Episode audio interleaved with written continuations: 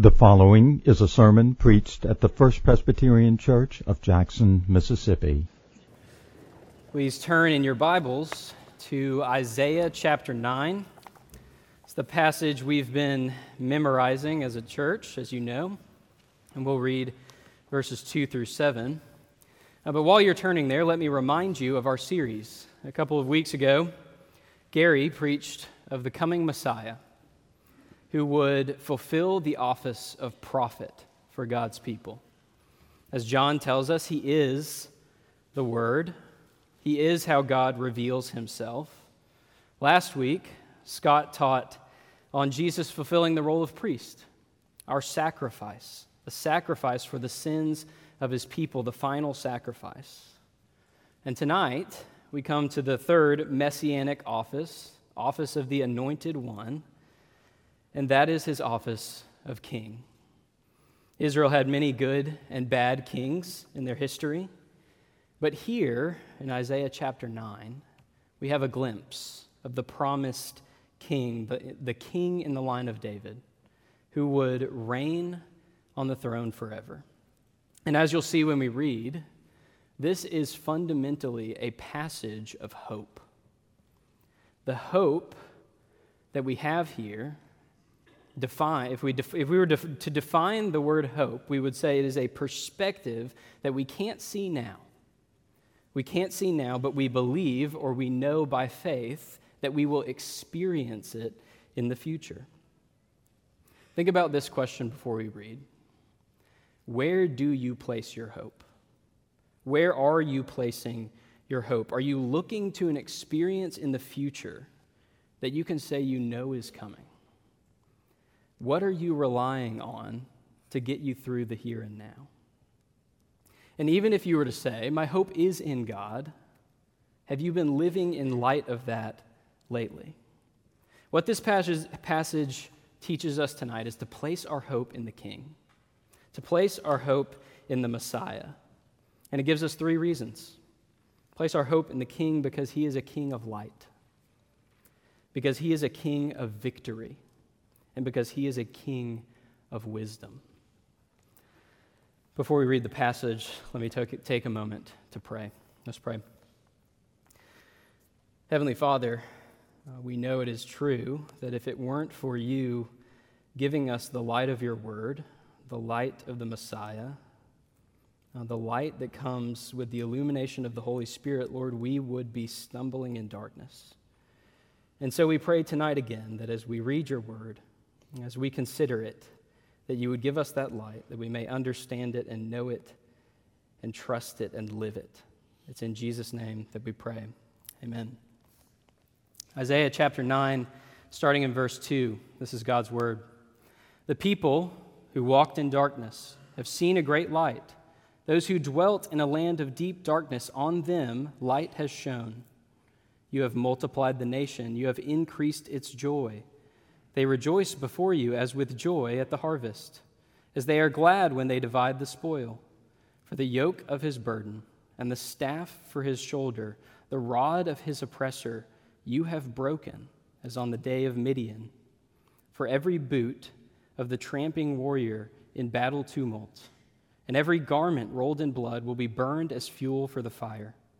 For to us a child is born, to us a son is given and the government shall be upon his shoulder, and his name shall be called Wonderful Counselor, Mighty God, Everlasting Father, Prince of Peace. Of the increase of his government and of peace there will be no end. On the throne of David and over his kingdom, to establish it and to uphold it with justice and righteousness from this time forth and forevermore. The zeal of the Lord of hosts will do this. This is God's word. Uh, when I was in college, I uh, actually, the last time that Ole Miss was in the Peach Bowl, there was a quarterback that played for Ole Miss. His name was Bo Wallace.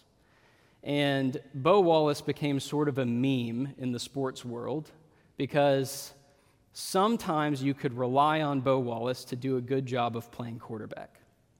And other times, you couldn't rely on him to be able to throw a football. And so it became such a thing that sports networks, ESPN, started running these highlight reels where they would say, okay, here's good Bo over here, and here's bad Bo over here. And they would show highlights where he was throwing these amazing passes and hitting the receivers right in the hands. And then they would show bad Bo. And they would show how, is this guy really supposed to be a quarterback? And it's thinking about those kinds of things where we put our hope sometimes, maybe sports teams, maybe it's relationships, where we think, I really want to be able to rely on this. I want to be able to rely on this person. I want to have full confidence. I want to have full hope that, that this is going to work out for my team, for my life, whatever it is. And over and over and over in these things, maybe you're a cynical sports fan like I've become, they let us down. Wealth, relationships, they let us down if we put our ultimate hope in them. But here tonight, we have a king promised who we can put all of our hope in, who will never let us down. And that is good news. And so place your hope in the king. Place your hope in the king first because he is the king of light. We see this in verses 2 through 3. Uh, to give some context, Isaiah in chapter 8 was warning his fellow Israelites of coming judgment. Saying in the last verse of chapter 8, you can look at it with me, that those who rebelled against God would be thrust into a thick darkness.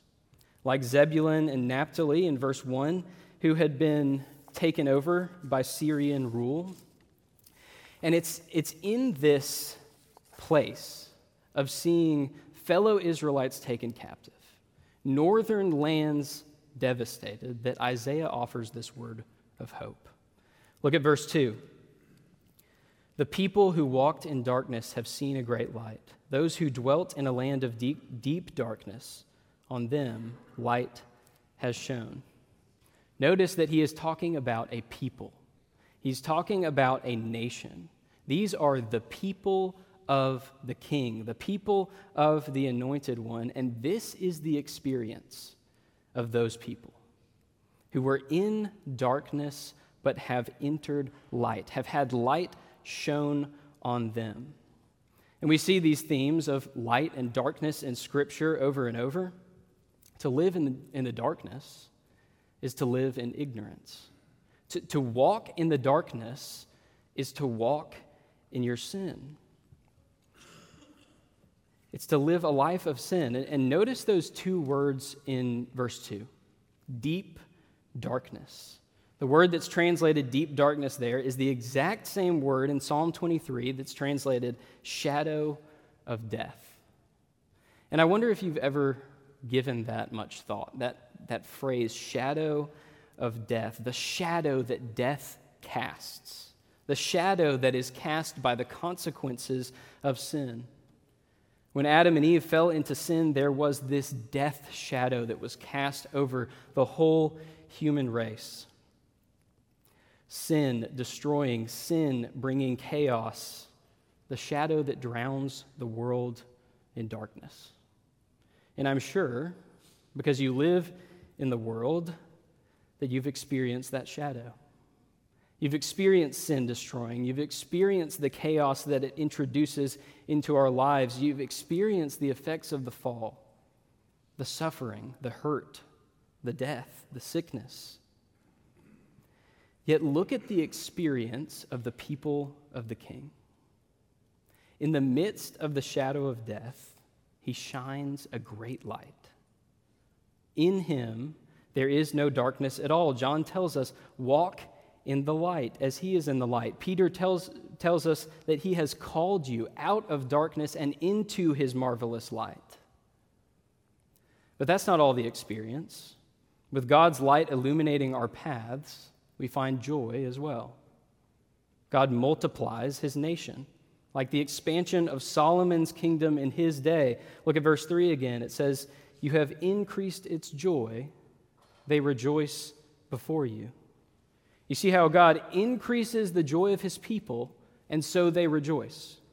He increases their joy, and so they rejoice. And that may not seem very profound to you. But isn't that the opposite of the way that many people think about Christianity? It's pie in the sky, it's opium of the masses, it's just your imaginary escape from reality. That way of thinking, those ways of thinking about life in the light, is a perspective of the shadow of death. Those are perspectives of ignorance. The fact is that God multiplies his people through his chosen king. He calls a people, a nation to himself out of darkness and into light. And so we rejoice before him because in Christ we have access to our Heavenly Father. Um, J. Alec Motyer, a theologian, says that, that these descriptions of this joy, you see in verse 3, harvest and victory, cover two spheres of adversity one of nature and one of history. In other words, the messianic day promises deliverance from adversity brought through circumstances or by people. Think about the adversity in your life circumstances or people. Pretty much covers it all, doesn't it? The promised king will rid us of these hardships brought by circumstances or people. We do rejoice and to a much greater extent, we will rejoice in the promised King, Jesus Christ, who brings this joy. When I was uh, growing up, my dad was a campus minister at the University of New Mexico State. And um, we went to Carlsbad Caverns. It's a national park uh, near where we lived in Las Cruces, New Mexico. And if you've never been there, it's these huge cave systems um, majestic. Uh, and, and they had this thing, maybe you've been there and you've experienced this, I, I hope they still do it, where they would say, All right, everyone, we're in the deep of the cave, we're going to turn off all the lights. And we want you to put your hand in front of your face and try to see it. So we did this, and we put our hands in front of our faces. And I could wave my hand, and feel the air coming off my hand, but I could not see it. No matter how hard I strained, I could not see it. You realize that that is life in the shadow of death.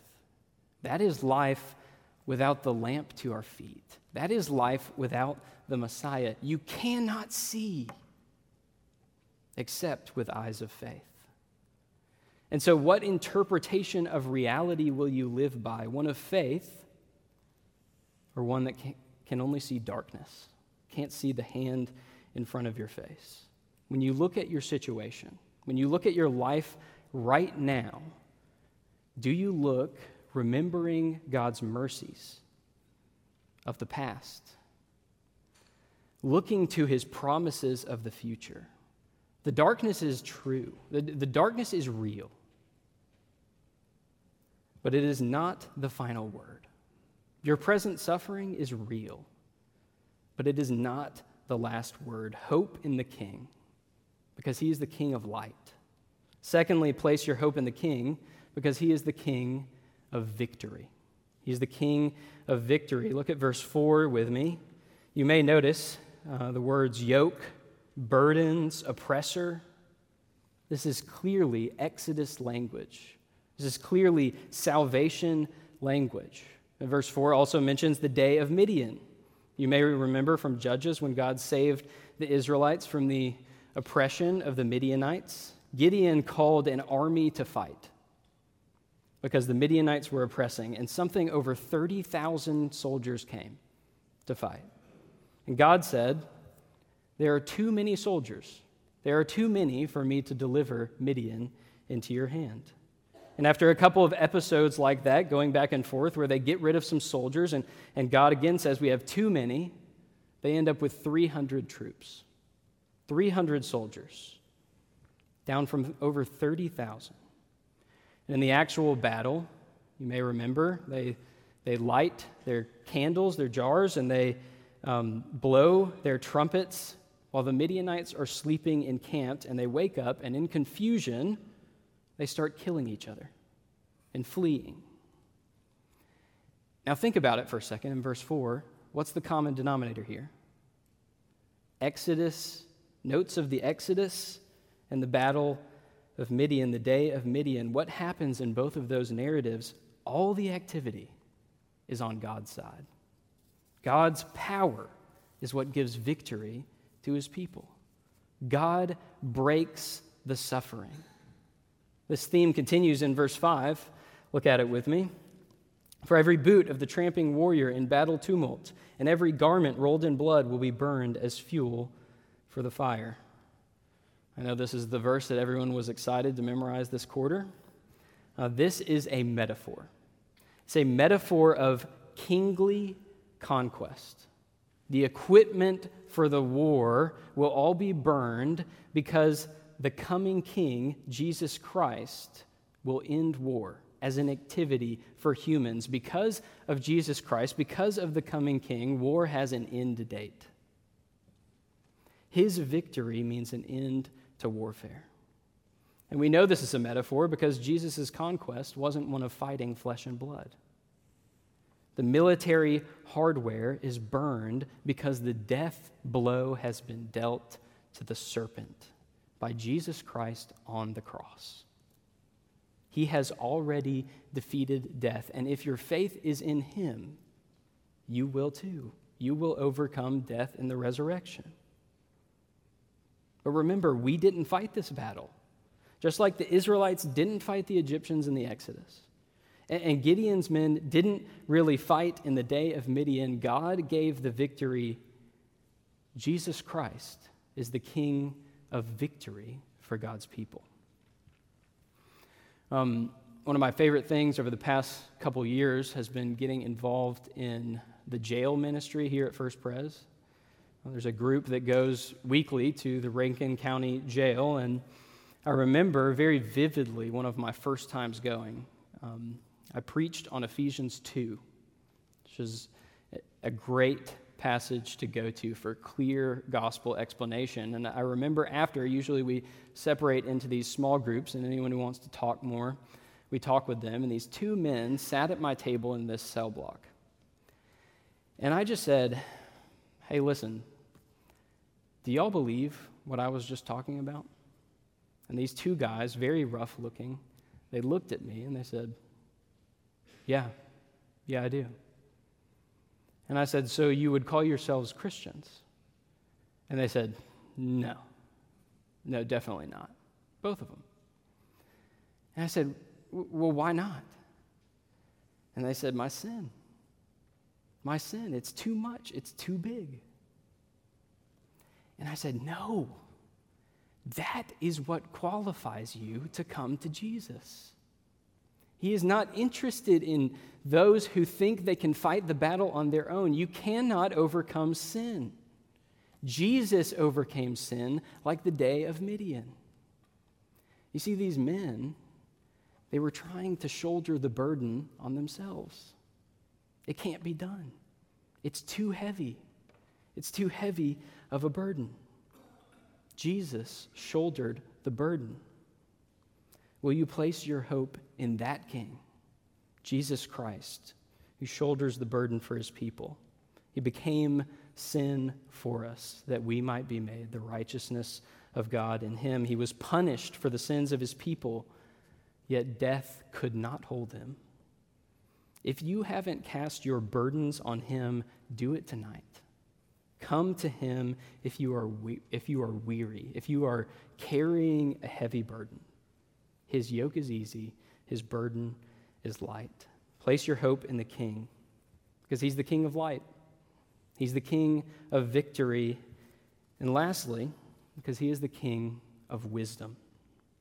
We get a third reason here. If you'll look at the structure of the passage with me, um, in verses 2 and 3, you see this experience.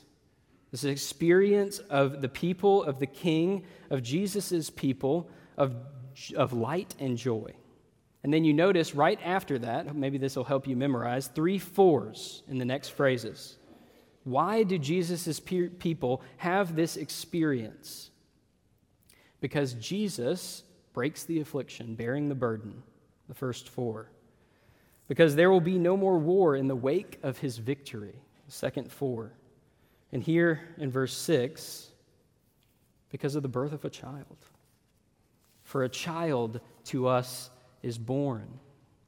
Notice that it doesn't focus on what the child will do, although we just mentioned it, his life of righteousness and death for his people. It just mentioned, mentions the fact of his birth and the results. When God sets out to do something, nothing can thwart his purpose. The details are a mystery at this point in redemptive history. And we know from reading the New Testament that that mystery is revealed in the person and work of Jesus Christ in his gospel of peace to mankind.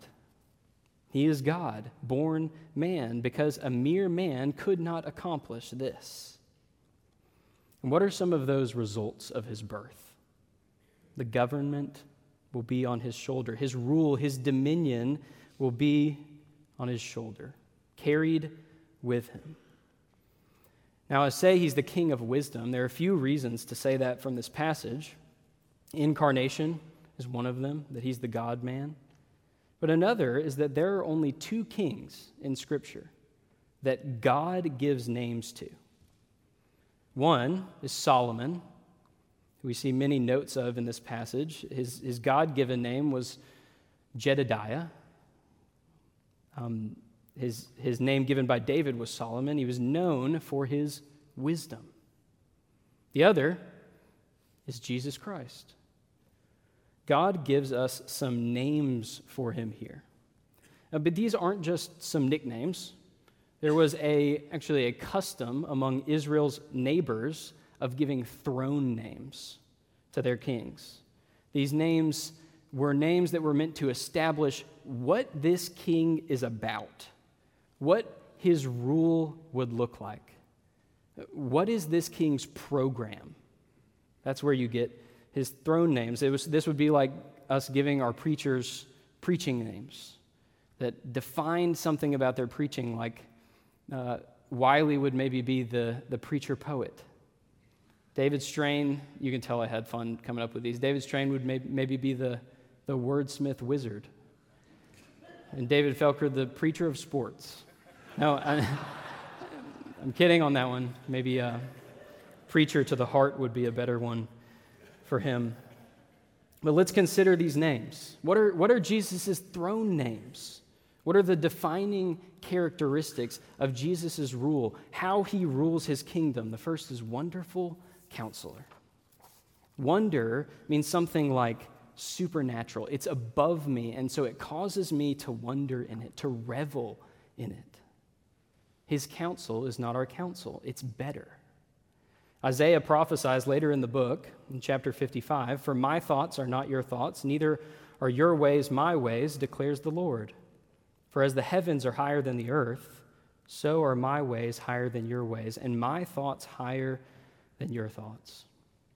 I mentioned it earlier that we have a tendency to hope in things, to have confidence in things, and say, I don't want that to let me down.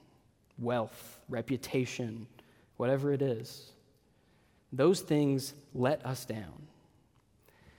And I think the question that comes up often is what about when I'm tempted to say, Jesus is letting me down right now? What about when I say, it, this is a good thing that I want. I'm a Christian, and Jesus is not letting me have it. He, is he letting me down? This is the answer right here. His counsel is wonderful, it's above us. It's so far higher than us that what happens in our lives ultimately is for our good. It's for His glory and our good. Nothing can happen to you that ultimately is bad for you if your faith is in Christ. In an ultimate sense, that's always true. He will never let you down. The people got a taste of this type of counsel in Solomon. Scripture says, And all Israel heard of the judgment that the king had rendered, and they stood in awe of the king, because they perceived that the wisdom of God was in him to do justice. To do justice. when you think of the plans of God, when you think of his counsel for you found in his word, do you think about it like that?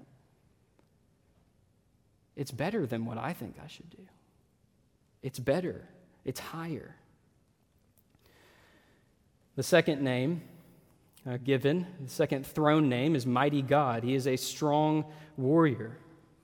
Not only does he give wise counsel, but he has the power and gives the power to live out his counsel. He gives the power through the Spirit, applying Christ's work to us. And these latter two names show the conditions of the king's birth, the conditions that the king's birth will bring. He will be called Everlasting Father and Prince of Peace. You know, Father was not a title for kings in the Old Testament, it points us to a concern that Jesus the King has for the helpless, that, that Jesus the King has for his people. It, that's the reason he disciplines us, because he loves us like a father. It, it points to our loyalty and reverence for him, just as someone who has a good father wants to do right by him, wants to please him. His rule follows a pattern of fatherhood. Old Testament judges and kings, like David said this morning, could not provide continuing security. Old Testament kings, even the good ones, they died. This king brings eternal rule. He's the everlasting Father, security for his people forever. He's the Prince of Peace. What does that mean that he's the Prince of Peace? He will rule in peace. Peace, personally, is has to do with fulfillment. When I have peace, it means that I'm not anxious. It means that I'm doing well. It means that I'm free from all anxiety. To die in peace is to, to have lived a full life. Relationally, peace is harmony, it's goodwill between groups. There's no war, there's no animosity, there's no argument. And towards God, peace is a full realization of his favor peace with God. The rule of Jesus Christ will be defined by all of these in wholeness, in completeness. The rule of the King of wisdom. And look with me quickly at verse 7. This kingdom will increase progressively until it occupies all. Every knee bows and tongue confesses that Jesus Christ is Lord. Solomon established his kingdom with bloodshed but Jesus establishes his with peace. One theologian said it this way it is an empire, empire indeed, but there is not imperialism. There is rule, but no exploitation. Rather, the endless sharing of his own perfect fulfillment in bringing those under his rule to perfection. To perfection. He is bringing his people to perfection. He is making us fit for this kingdom. The focal point is David's throne. How can the son of David be called mighty God and everlasting Father? Because of what we celebrate at Christmas.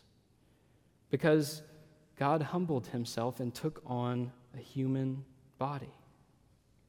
And there is this moral foundation in his kingdom of justice and righteousness the faithful city of God, the true Jerusalem, the city of peace, where right principles are always executed. And if you're reading uh, in the original language, you see at the end here that Isaiah abandons the perfect tense and he moves to the future tense. And he says, standing where he is, looking forward, the zeal of the Lord of hosts will do this. The zeal of the Lord of hosts will do this. We can stand here tonight looking forward. Some of it has happened, it will all happen. God's zeal will see to it. His zeal is his jealousy. It's a component of all true love, love for his people, and especially God's love. He won't have rivalry in our idols. He sees his people in darkness, captive to sin, and he breaks the chains. He rescues. He's the king of victory. It's his love that doesn't allow idols. It's not him keeping us from something good, it's him wanting the best for us.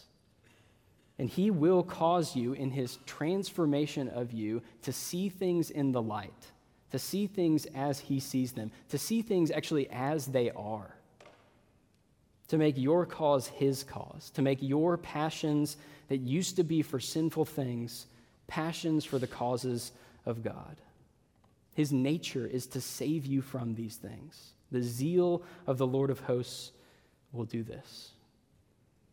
Will you pray tonight that, that his zeal would bring that about in your life? His jealousy for you, his love for you. I was texting my older sister. Um, I call her my little sister, which she appreciates, but she's about four years older than me.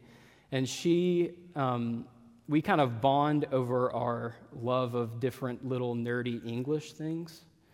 Uh, she was an English major, and I was reading in Scripture, and I, I saw this phrase that described God's people, how God describes his people. And it was that he describes us as the apple of his eye. Now, maybe everyone in here knows what that phrase really means. Uh, you've heard it before, surely. But I didn't really know what the meaning of that phrase was, and so I looked it up and I sent her this article that explained this actually is a Hebrew phrase, and it means the little man, literally, the little man in his eye. The little man in his eye. And what's the connotation? It's like I was holding my son who was sick this morning, and, and he was falling asleep, and he was looking up into my eyes, and I could see my reflection in his eye. The little man in his eye. And my, I texted my sister this, and she said, That made me cry a little because I need these reminders of how God loves me. Do you realize that if your faith is in Christ, you are the apple of his eye, you are in his laser focus.